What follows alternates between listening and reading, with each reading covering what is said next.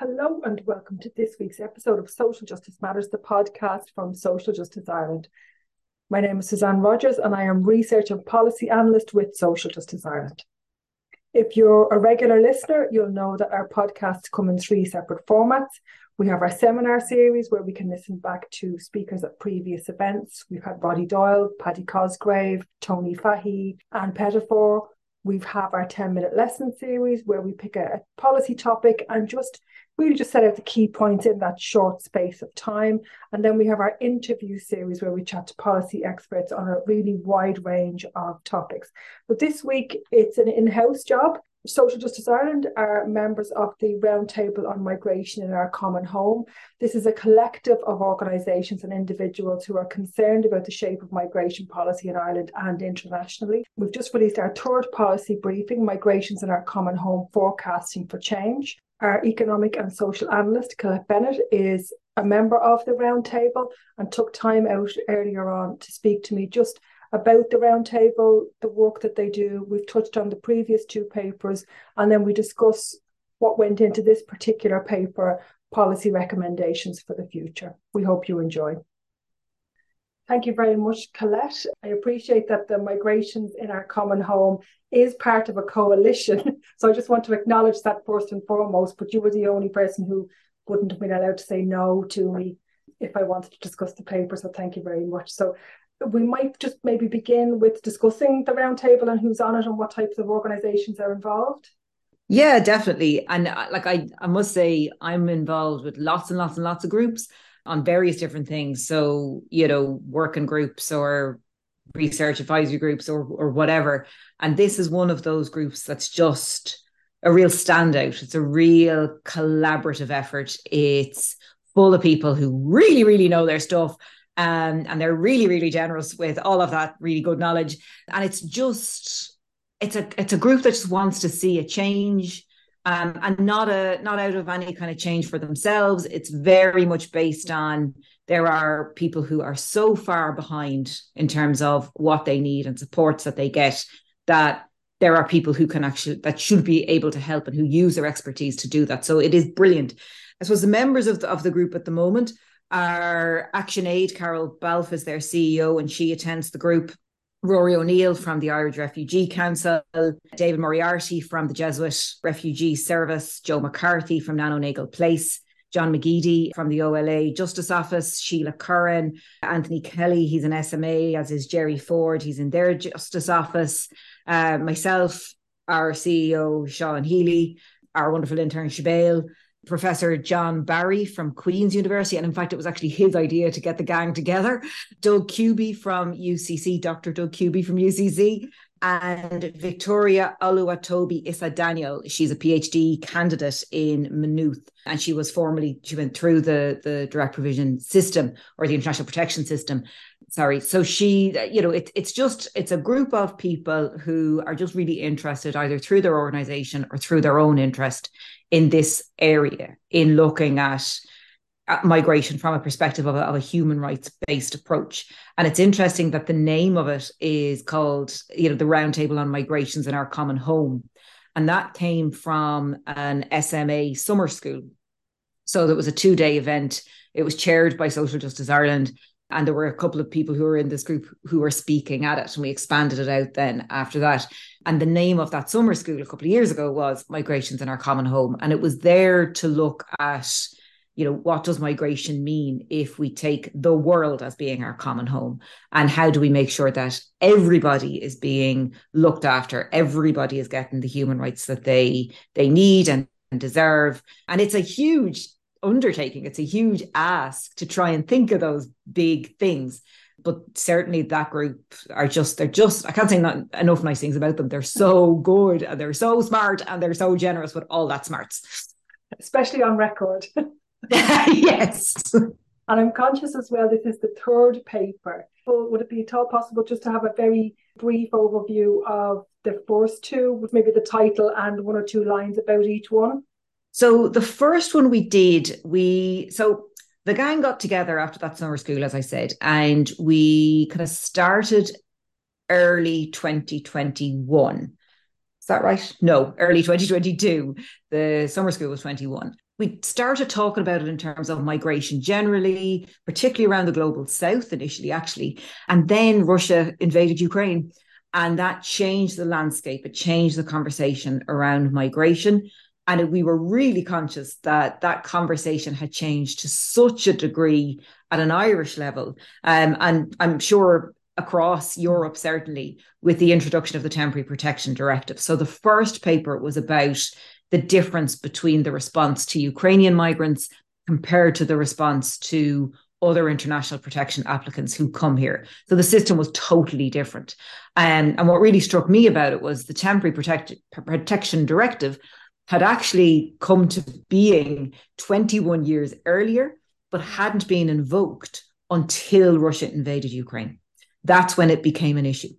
So I, I, thought that in itself was telling us something. Mm. Um, and what the directive provides for is accommodation. So it, it calls on member states to provide accommodation, social welfare supports, education supports, childcare supports, health, including psychosocial mental health supports, um, translation services, and employment supports. So that's unheard of you know, if you go through the standard international protection system, the direct provision system, certainly, you don't get any of that. You know, you get a roof over your head, potentially, you get a stipend, but you don't get the same amount of money as was coming through the temporary protection directive. You get a very low level of a stipend. I think it's like 39.90 or 39.80 a day. Yeah. Um, a you know, it or sorry, a week. Yeah, yeah. You know, it's it's um it, it's a, just a very different process, you know, even down to the kind of employment supports and the right to work and all of those things. And like, don't even get started on the educa- education side of things. Um, so it was remarked upon that this was very different.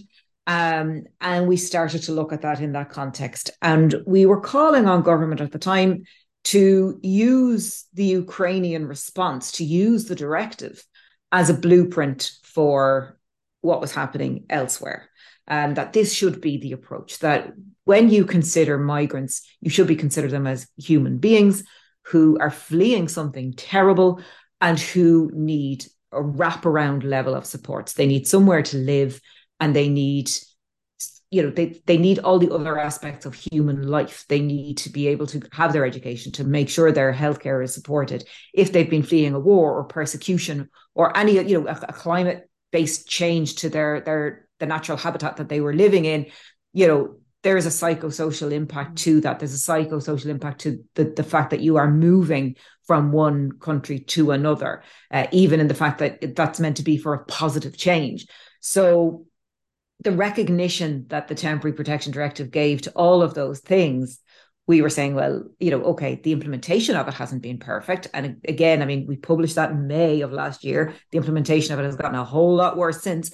It, that wasn't perfect and it relied very heavily on the community and voluntary sector, but way better than anybody else was getting. So, can we look at expanding that out? And yes, the year before, we had seen the, the white paper for the elimination of direct provision, and that was very positive but again, that's been blown out of the water as well. So let's use this. This this now has kind of a process behind it, and people, roughly speaking, know what they want to do with it or know how to kind of put these systems in place. And so that was kind of really the key recommendation of it. And we we looked through it because it was a tricky one to do some comms on because within it we were also looking at well this would have been much easier to do if we didn't have domestic crises as well. So if we didn't have, you know, I think at the time it was about 10 and a half thousand people accessing emergency homeless accommodation. Uh, we didn't have, you know, hundreds of thousands of households on the, the social waiting, social housing waiting list or on HAP but also in need of social housing. We didn't have, I think again at the time was probably 600,000 people on the waiting list. Like that's just blown out of the water as well if we had actually adequately addressed all of these things, then this would have been a much easier process to do. So we we called out government on what was making this difficult. while at the same time commending the fact that this was being implemented. Not that it was being implemented on the strength of the government's own policy, we were being made to do it, but at least it was being done. Things have gotten obviously much worse. And, and you know, part of the new paper, which we'll talk about, is again kind of bearing that into consideration. So that was the first one. The second one then was published in November um, and that was on the res- kind of the response to the closing of COP27. So it wasn't it wasn't kind of a response to COP27 as a whole. It was more looking at one of the drivers of migration being climate change. What is the impact of that? So, for example, every year on average, 21.6 million people uh, are forced to migrate due to the impacts of climate change. That's a, a, huge number of people. Now, the vast majority of those don't come next line or near Europe, mm. um, you know, and they're definitely not coming here. They they're usually displaced either within their own country or in closely neighboring countries. But we were looking at that, and that, that obviously, I mean, if you're in a global South country, you are more likely to experience the negative impacts of climate change, notwithstanding the fact that you were less likely to have contributed to it. And the countries around you are also in similar positions. So if you're migrating internally or right next door, you're you're still not going, you know, very far in terms of of um, international protection or development. So we were again, we were looking at well, what needs to be done within that context. There needs to be obviously greater support in relation to overseas development aid. There needs to be greater support in relation to climate finance, and those two things need to be acknowledged that they are separate. And there needs to be more support for not a new concept, but it seemed to be new at COP27 uh, loss and damage. And I suppose the difference between, say, climate finance and loss and damage climate finance was kind of mitigating, you know, or meant to be to mitigate the damage. It was meant to kind of prevent it almost. Whereas loss and damage is is more like reparations. So and like it's, a, somebody described it to me as ODA, that kind of support is going to get you a tent, mm. whereas loss and damage is going to rebuild your home. And that's the difference. So we were calling on on for you know, or I suppose we were adding our support to the calls for loss and damage, a loss and damage fund, and that was declared after COP or during you know kind of at the end of COP that there would be a loss and damage fund initiated.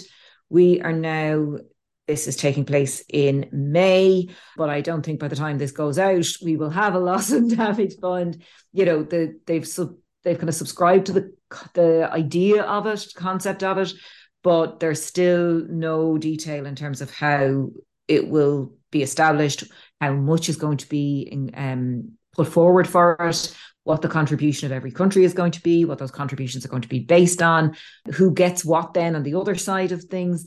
And like, absolutely, admittedly, it's very difficult to quantify that type of thing, but this is not new. This has been happening for a long time dangers and disasters have been happening for a long time and have been attributed to climate change for a long time. So, you know, the, there is an element of work already done in terms of assessing the type of damage. And actually, ActionAid did a really good piece a few years ago on how you would assess that kind of damage and how you would support it then from a developmental perspective, as in like a, an overseas development perspective. Um, so it's been it's been there in the ether. It just needs to be implemented now. So that was number two. And then this is number three. So number three was published in May, kind of middle of May. And it's called Forecasting for Change. And essentially what it is, again, it's back to the Irish context within the, the whole global global context. And it's looking at how we prepare for population changes, what we I suppose what we count. Uh, as that old thing of, you know, if you if you don't count it, does it count? And we currently don't appropriately count for all migrants. So there is there's a big big statement in that absence. So what again we're calling for is a different way of creating population projection. Um, so it's not just based on your mortality rate and your fertility rate and your economic migrancy. So the kind of things that we would see where we would have, you know, high net worth net worth individuals coming into IDA established or Enterprise Ireland established uh, enterprises It's more about, you know, what can we see when we scope out what our migrant position is going to be, and then what the appropriate response to that's going to be. So, again, we've had this thing of, oh, well, you know, you couldn't possibly um, have foreseen what was happening with the Ukraine. Well, that's not necessarily true. It's not the first time Russia has tried this with Ukraine. Finland have a very good process already in place. They've set up, you know, things like misinformation and disinformation campaigns. They teach that in schools and secondary school because of the type of impact that governments such as those in power or dictatorships such as those in power in Russia and because of the impact they have on populations they're all they were already in place years ago in Finland so that you know it's it's not completely unforeseen same with the impact of climate change it's not completely unforeseen there are ways of gauging where things are going to happen and then there are various different models that can be used as a base to look at well if something, if you know, if the butterfly flaps his wings over there, this is how many people we're likely to see. So we're looking at the, the, the kind of big call is to have a system put in place to establish a working group overseen by an international human rights you know some would either organization or with expertise in human rights but underpinned by an increase in support for the cso to actually be able to gather the statistics that are needed to base the model I mean, you can see that immediately from the um, the IPAS weekly accommodation and arrival statistics. I've just pulled up the May 2023. So these are individuals who are being housed by the government. We've 48 accommodation centres with just under 7,000 people, and we've 143 emergency accommodation centres with over 12,000 people in them. We have a national reception centre, we have the Citywest Transit Hub, and then I just think this is extraordinary to actually have on a government document temporary tented accommodation, two centres, 102 individuals are in those centres. There's 195 centres in total with tw- just 20 and a half thousand people. Over 4,000 of those are children who are in that temporary, um, that liminal state. They've left where they've left. And as you said, there was trauma leaving that there's trauma. That's the reason for your journey. You've left everything you know, you've left everything that you understand, the things that you take for granted, the food you eat, the language, the, the layout, traffic, drive on the left, drive on the right, all of those things. Even trying to cross the road sometimes when you go away can be a bit, oh, I was looking the you know, you don't even realize how, how these little things how how easy it is to feel out of place when when when you travel. So to bring all of that trauma with you and then as you said for us to not be in a position and we and and that is the thing if we'd had an efficient and functioning public or social housing system if we'd had a functioning healthcare system if and i appreciate there was an enormous amount of people coming in in in one year but we would have been able to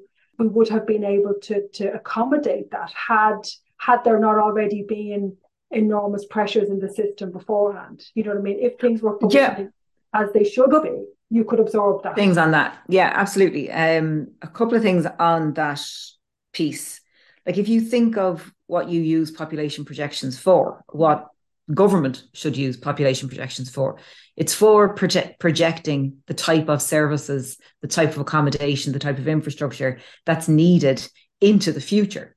So if you're not counting what was that 20 odd thousand people then they're going to be left behind somewhere else in some other part of the system you know that's that's them not there and like so we need we need to be able to properly account for the things that we need or they can't possibly be delivered mm-hmm. the second thing i'd say there is yeah last year 2022 saw a huge increase in migration absolutely it was the second highest year on record not the first the mm-hmm. second there were hun- over 150,000 migrants um, came to Ireland in 2007. We did not have the issues we had we this time round. We welcomed the vast majority of them. I'm certain, no, no doubt, I'm certain that many of them experienced discrimination. Many of them experienced some of the things that, you know, we're hearing about in the news at the moment, and that you know there are plenty of organisations dealing with on the ground every day. But It's more about they could bring to us. They were coming here because we were in a very boomy boom. It was all about construction.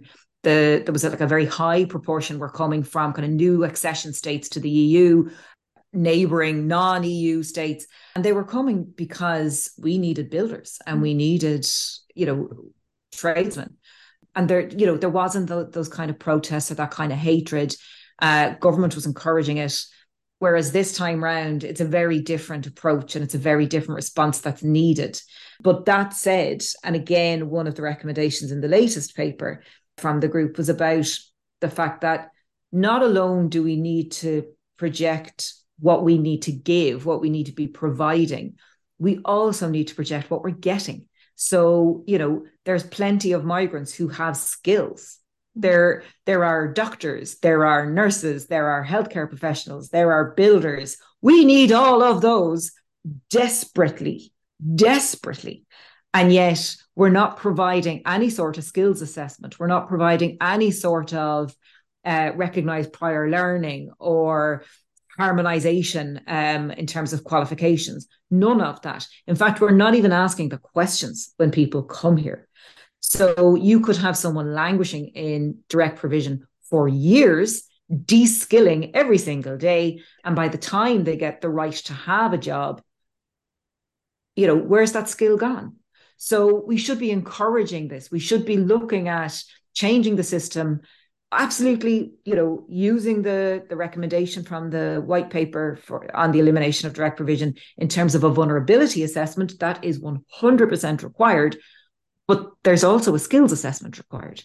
We also need to be looking at you know what are people bringing with them when they come? And i think that would also have kind of a knock on effect of changing the narrative so that it's not you're all spongers, you're all coming in here and just looking for the welfare. This kind of military aged men nonsense that we're hearing.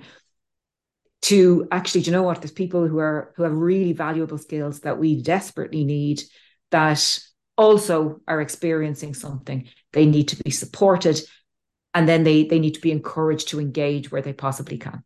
Oh, absolutely. I mean, in terms of we are now at peak employment, we have shortages of Dublin bus can't get staff, uh, Dublin airport. So like it, it's extraordinary to see an ad on the side of a bus going, "We are hiring." It's extraordinary to go through the airport, as you said. Even even with that boom back in two thousand eight, we never had that. We never had ads in the airport saying we are hiring.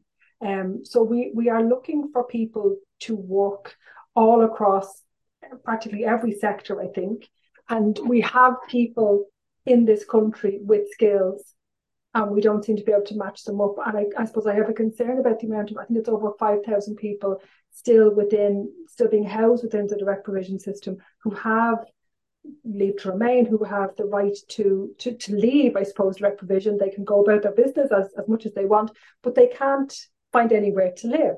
So they have jobs to go to, they work, they go to these jobs, but there's actually nowhere for them to move out of direct provision centres into the system. So the whole thing is joined up, and yet nobody's really joining it up.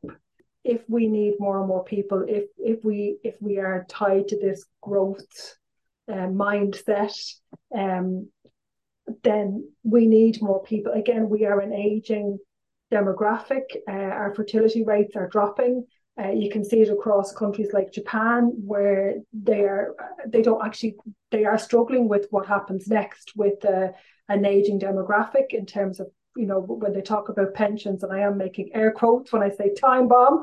Um, but if we want to, if we want to look at things like this, then migration has to be part of the conversation.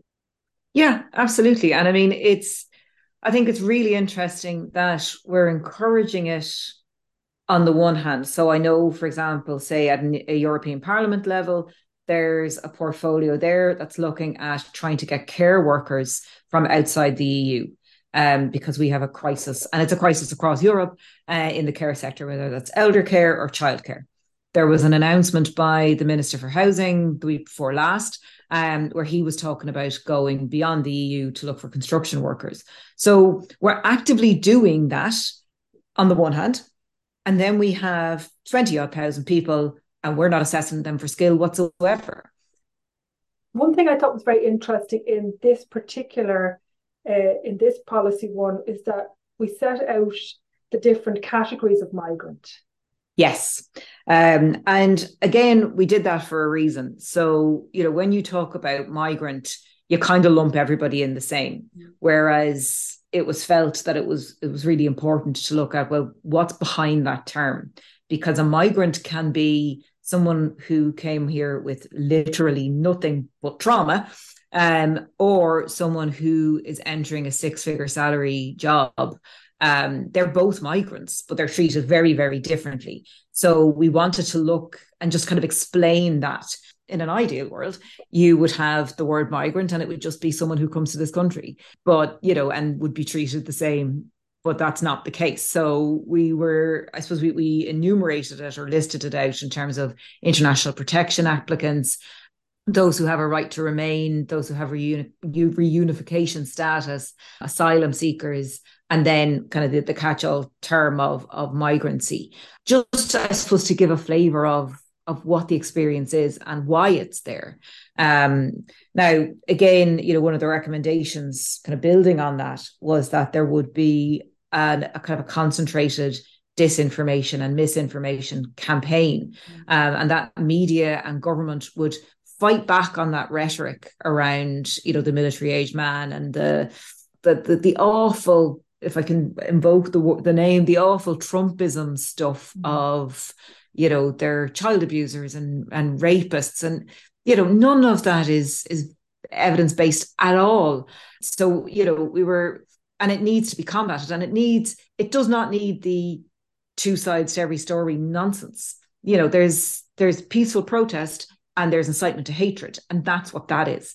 So that needs to be combated, but it needs also kind of those positive stories. Mm. So we saw, you know, two really successful referendums recently, and they were won on the basis of people's stories. They were won on the basis of changing hearts and minds, of opening up hearts and minds by telling people's lived experiences.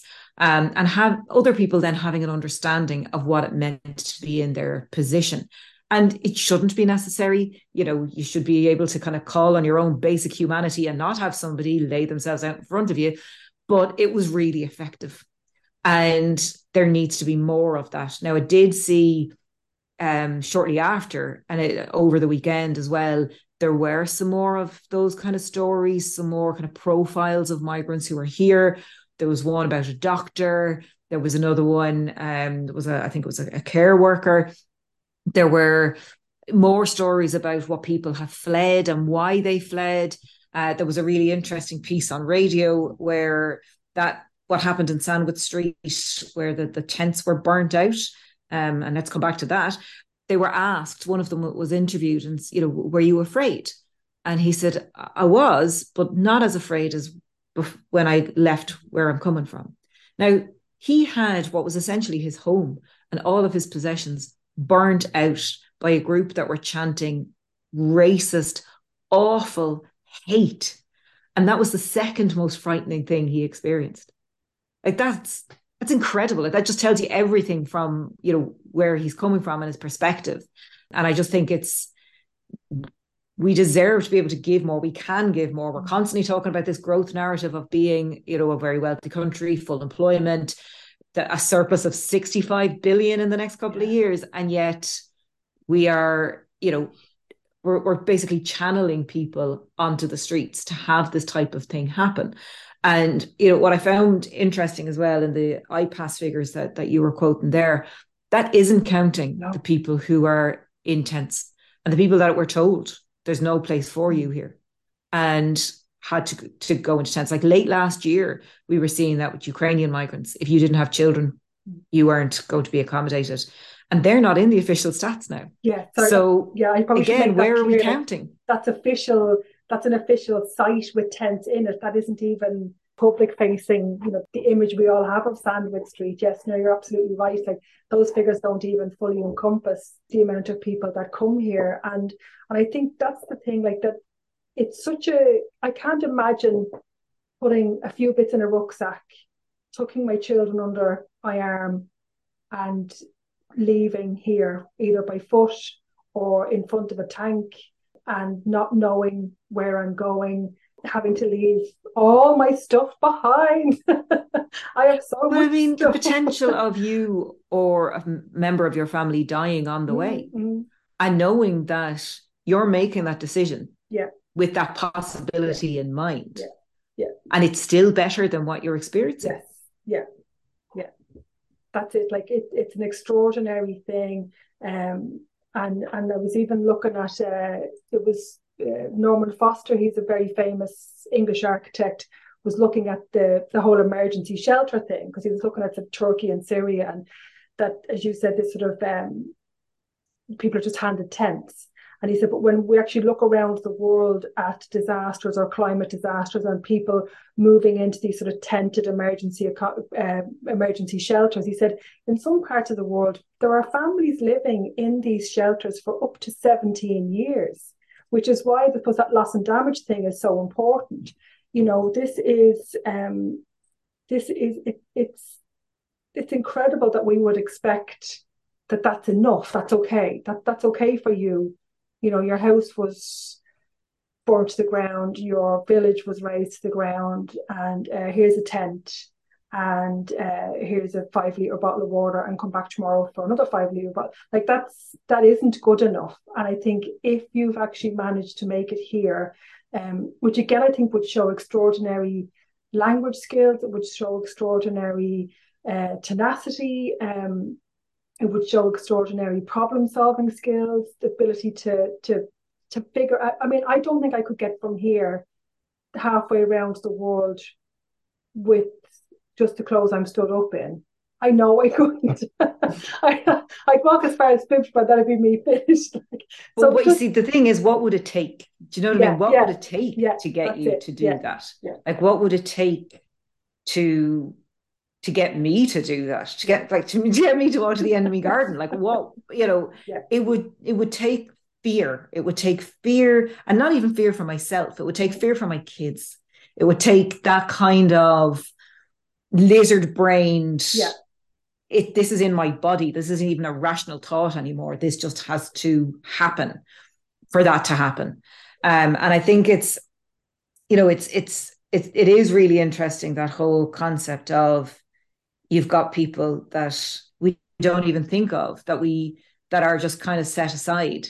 Um, and you do see it in a certain to a certain degree with the the homelessness stuff. I mean certainly anything to do with kids will still get something.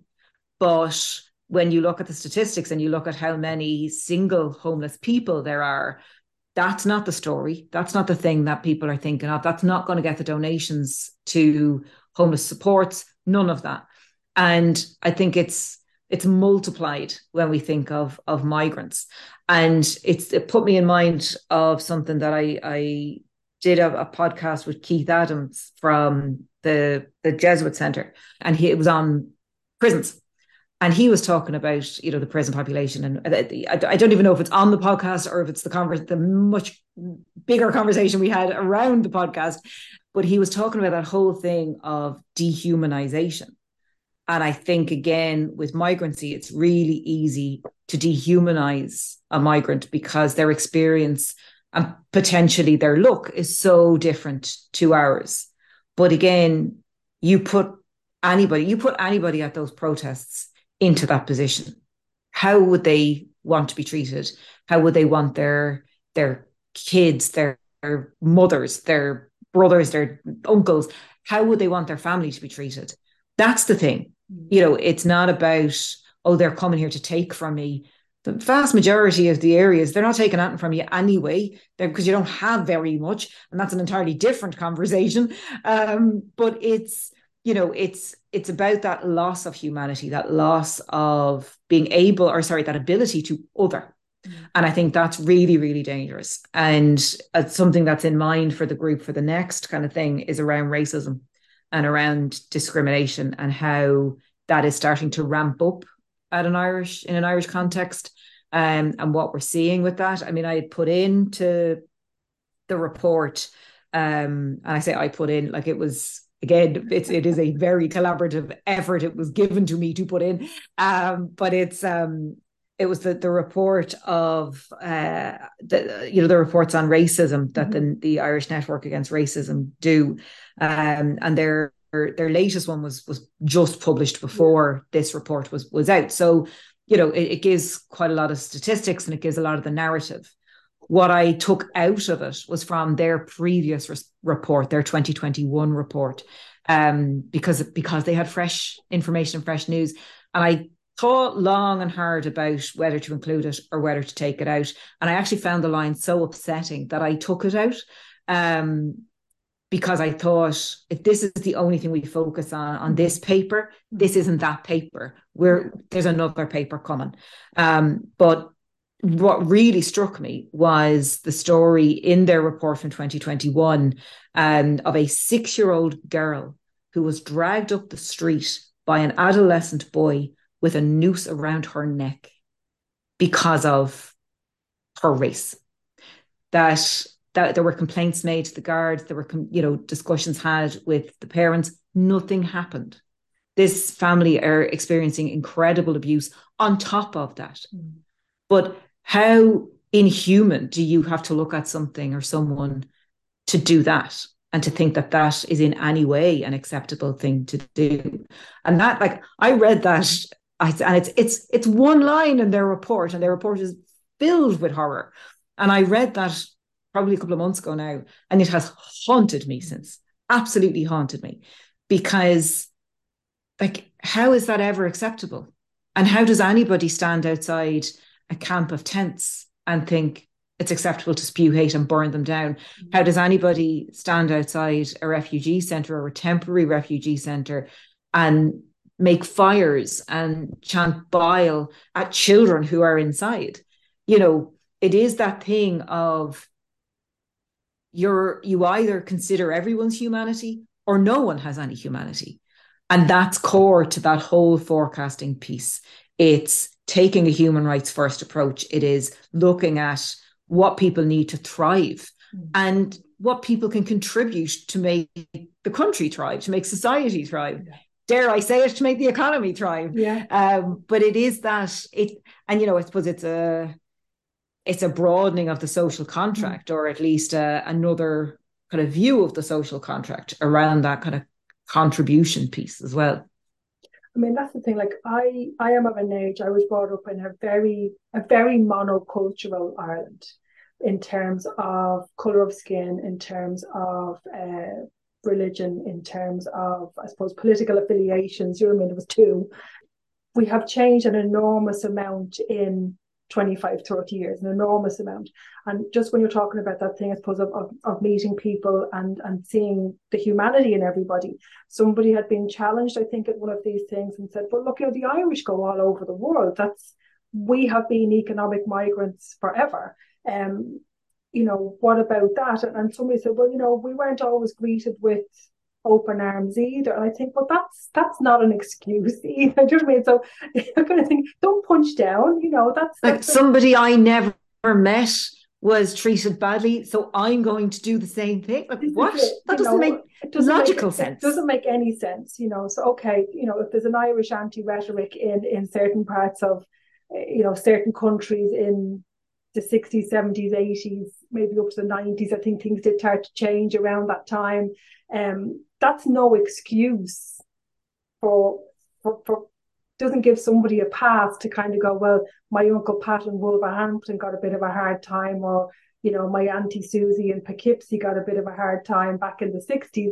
That is not an excuse to, to turn around. But I mean, the, say, a lot of the time, it's not even my uncle or my auntie. Yeah, it's yeah. I have seen pictures, I have heard stories, and I'm using that to justify the mm. fact that I am I am just a hateful human being, and that's what that is. Like, who willingly puts on their coat at night and goes out mm. to scream abuse at somebody? Yeah. You know, to intimidate people who have come here like out of fear, out of absolute necessity. Who does that? Like that is it's, it's unacceptable. Um, and I think, you know, when we we issued the very first paper, um, because we were talking about the fact that this could have had a much better response mm-hmm. had we dealt with domestic crises. Some of it was interpreted as, you know, oh, you're coming out in favor of, of Ireland is full and Ireland for the Irish. And I was like, that couldn't be what we're talking about at all.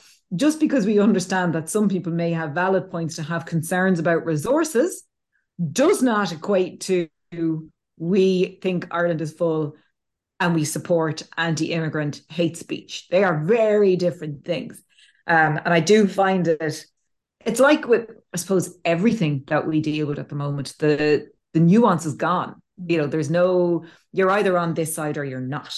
You know, it's not now that said, the nuance on violence and murder and intimidation and hate, that is absolutely black and white.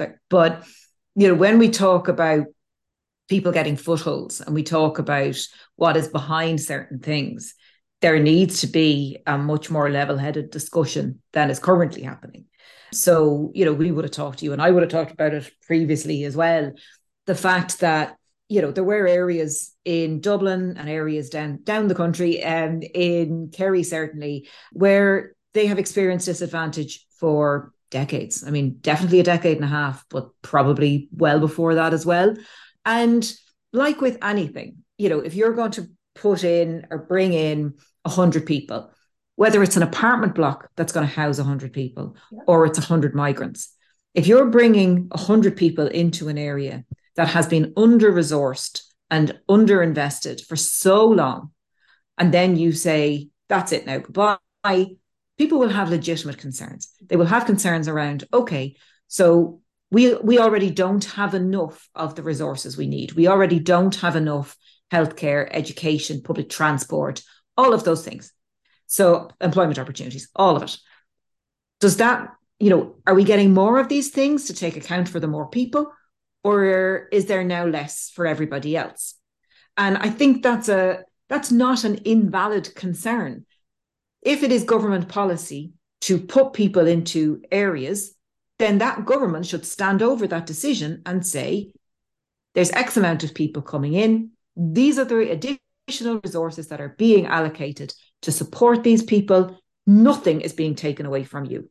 Because once you've put that to bed, then it's less, it, it's less, or not, it's less easy, it's more difficult for those kind of hateful groups to kind of helicopter themselves in and they are helicoptering themselves in to you know local areas and say well they're giving them everything and they're giving them everything because of x y and z. And you know what? They're only going to they're military age men and they're only going to be this that and the other.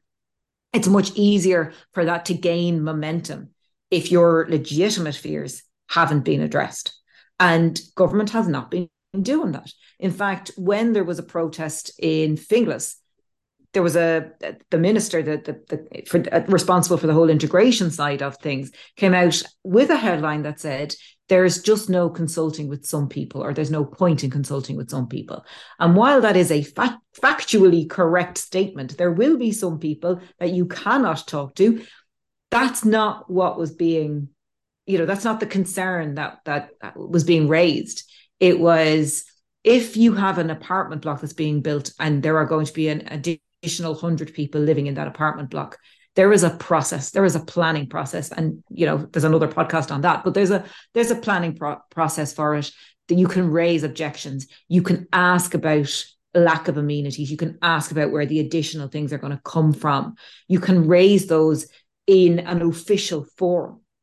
There's nothing for that when you're talking about very literally warehousing very vulnerable human beings so the communities that they're coming to don't have or don't feel that they have an ear or a voice.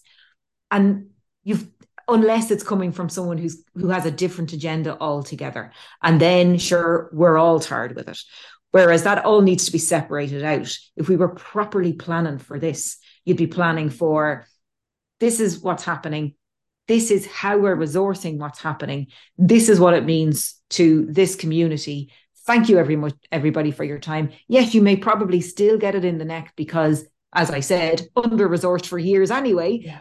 But at least you're not saying, or you're not letting other people say, here's people who are going to take your stuff. And by the way, they're criminals. and off they pop. It lends itself to this horrible, hateful narrative to get a foothold. And I think it is incredibly dangerous. It's incredibly dangerous for the individuals concerned in terms of the, the, the migrants that are there and are bearing the brunt of it. But societally and politically, it's also very, very dangerous. And there's a profit element as well in this, that the whole argument of the paper is planning. So effective planning would take into consideration how many extra people we are going to have in this country.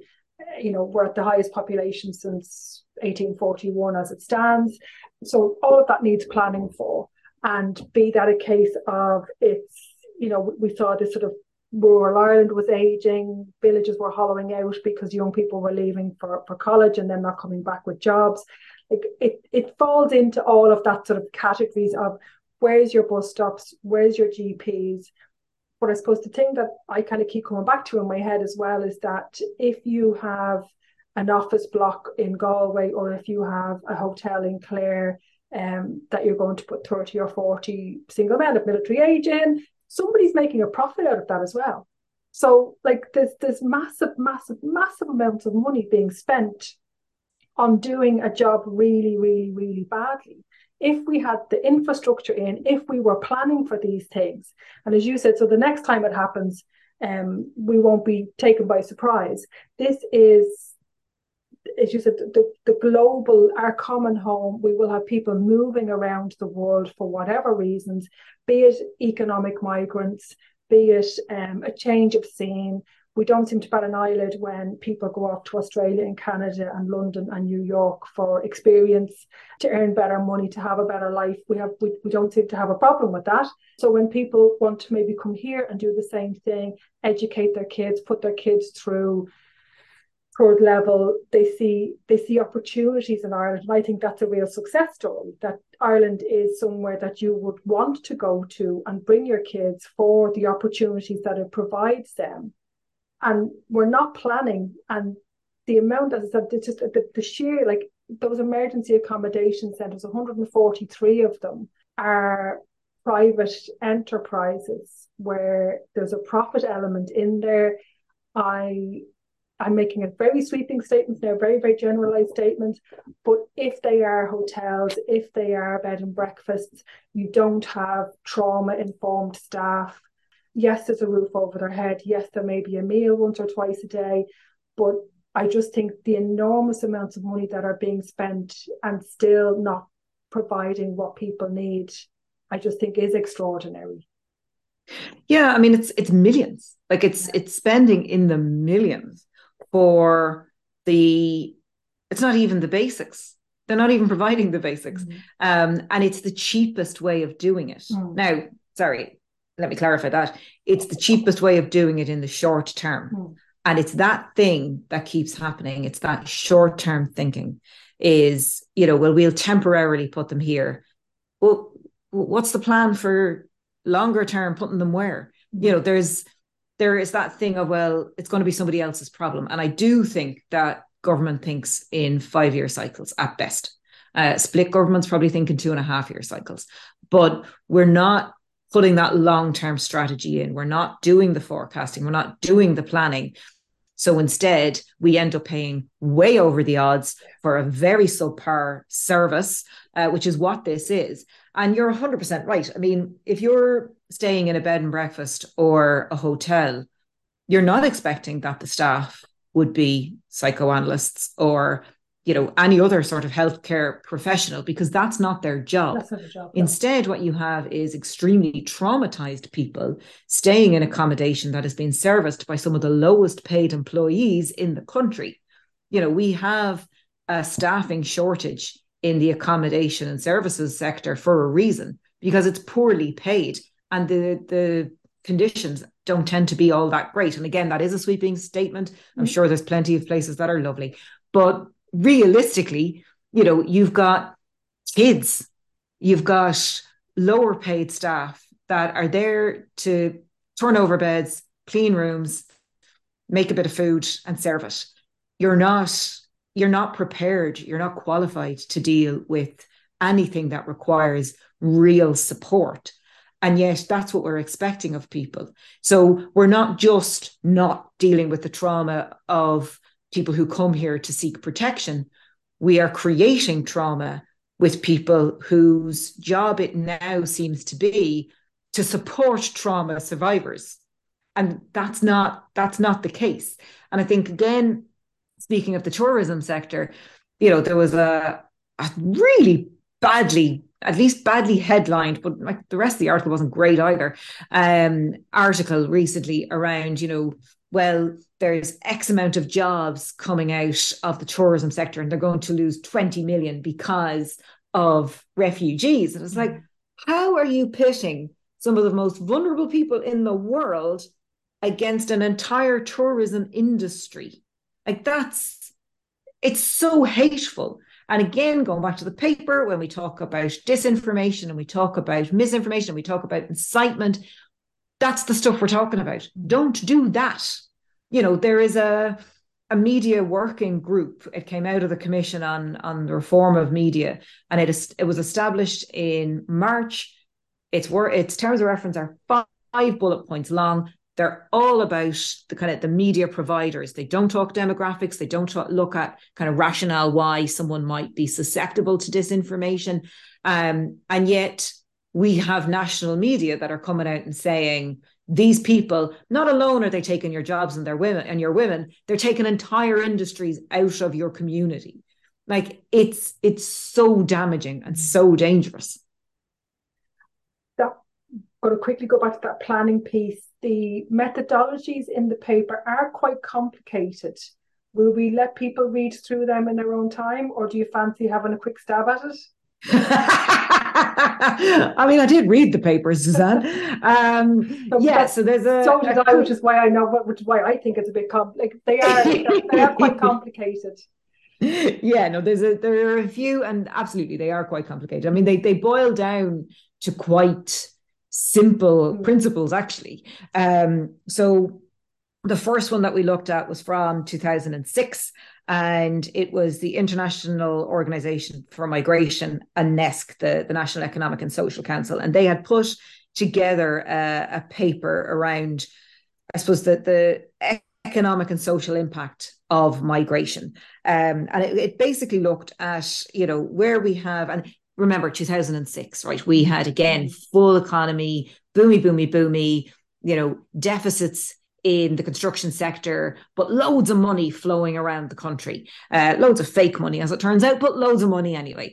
Um, so this was looking at, well, you know, if we have migrant, you know, if we encourage migration, it will ease our labor shortages, um, it will re- improve our outputs, and it will look at, but it, it, it largely looked at the kind of the, the type of migration profile or the type of population profile we're continuing to look at now. It largely looked at economic migrancy. It didn't really explore that whole area of of people fleeing persecution or, or fleeing um, from disasters. So it was more about, I suppose, it was it, there was a social element to it because it's NESC, uh, but it was it was more kind of from an economic perspective and what migrants can do for us, which is unfortunately grossly lacking from any conversation that we're having on migrancy now. So it was it was prescient for that. Um, but that's really kind of the model that it was looking at was well, you know, where would we get people to do these things that that need to be done and to address these issues? Um, then there was another paper that, that we talk about in IFAC, the, the Fiscal Advisory Council.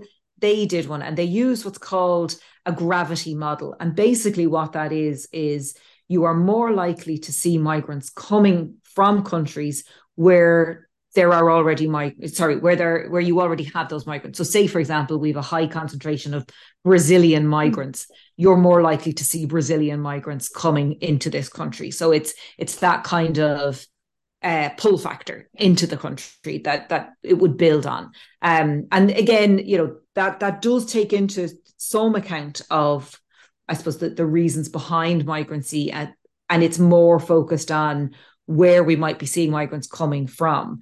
Um, so it, the, again, it, it doesn't the shocks element of it. And I say shocks in my fake inverted commas thing, uh, because they shouldn't be shocking anymore and they shouldn't have been shocking in 2019.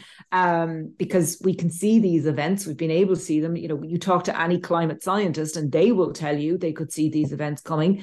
Um, so and like again, any kind of any academic on the of war uh, or any government of countries surrounding, you know, countries that tend to go to war with people, um, they will tell you they see these things coming. But again, it was a, another kind of interesting aspect of the model. So there are definitely elements from the IOM NESC paper around, you know, skills development and bridging gaps. And then there's more elements from the IFAC paper around the kind of pull factors that bring people to a certain country um, and what they might be and where you might be able to, to a certain degree, kind of forecast, okay, well, if something, say back to my Brazilian example off the top of my head, if something happens in Brazil, we're likely to see a spike that kind of thing. Um, then at a European level, there is a more complicated model it's currently in development, but it's I suppose that they've got a really good kind of microsite. It's European funded, and then they have a, a, kind of an academic study behind it, and it looks at four different um, scenarios. What's called uh, lateralism, so whether you're unilateral or a multilateral, and then convergence or divergence on an economic side. What that basically means is how similar you are in terms of your society, uh, your kind of government structures, and your your economic profile of your country. And it looks at well, are you more likely to see migrants depending on these these different factors? If you're divergent or convergent, so if you're similar or you're different in those two. So the kind of four different, I suppose makeups of that mm-hmm. that you can put together. Um, and it looks at well, what might the migration flows be if you get each of these these four yeah. profiles?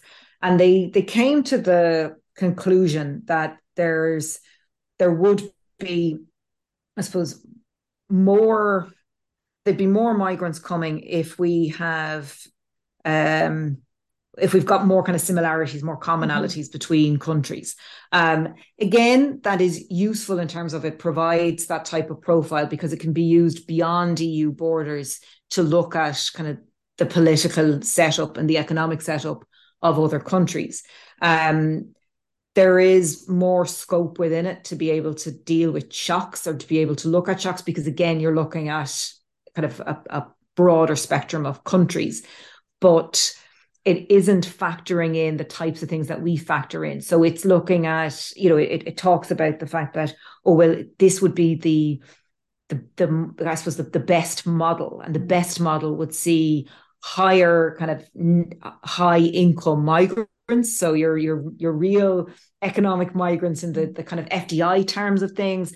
Um, that so the optimal would be let more of those less of the migrants who actually need support. Um, and while I'm sure most governments would agree that that would be your optimal approach, that's not telling you what's likely to happen.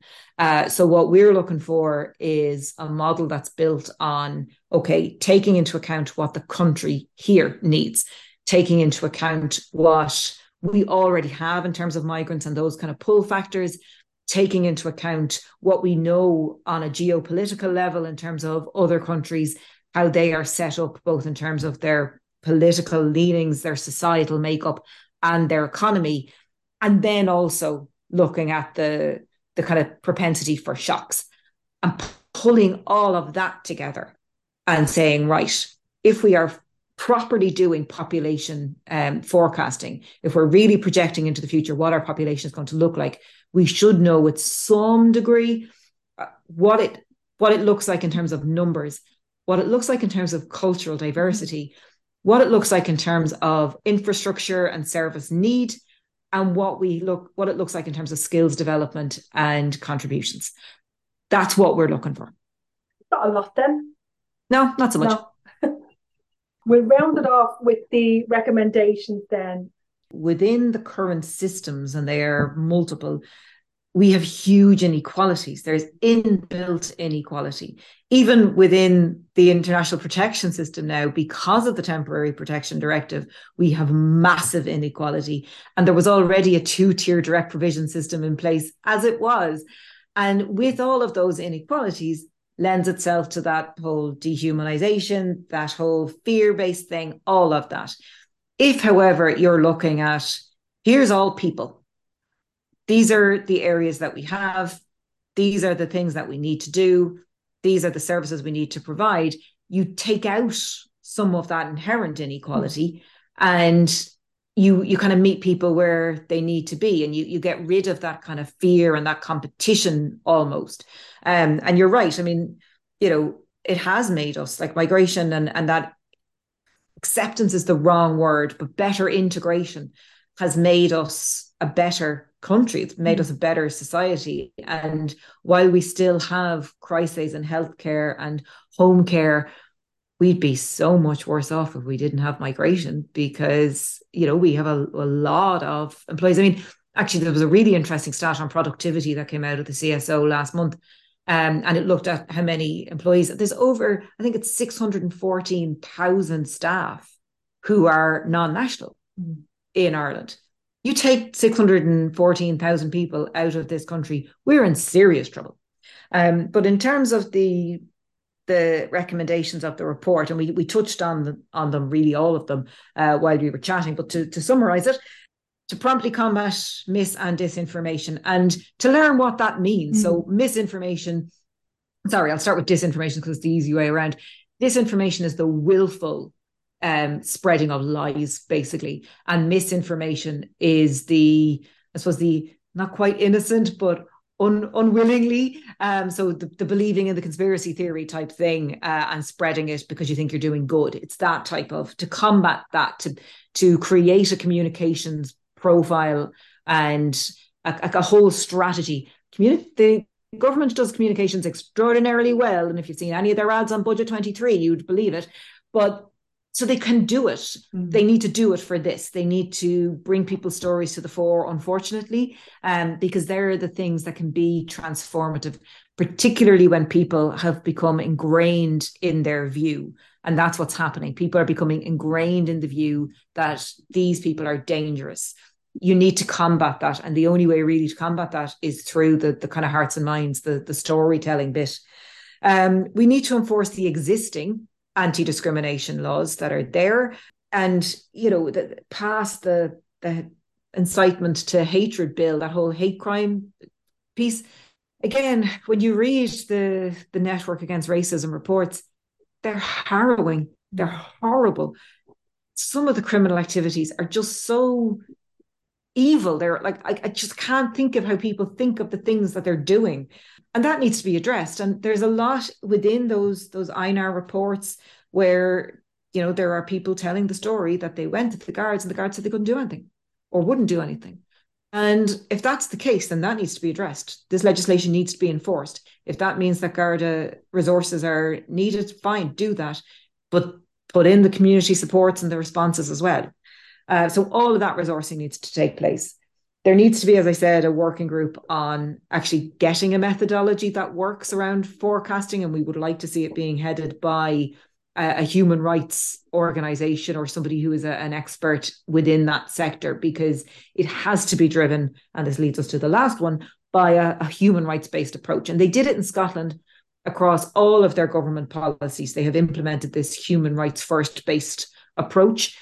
If we could do something similar, start it with migration, and build on that. Um, I think that would be really powerful. Can we do our Miss Congeniality moment now? And world peace. And world peace. Thank you, Colette. Thank you for listening to this podcast. If you have any conversations that you'd like us to have, any recommendations, please feel free to email us on secretary at socialjustice.ie with your ideas. Until next time, stay safe.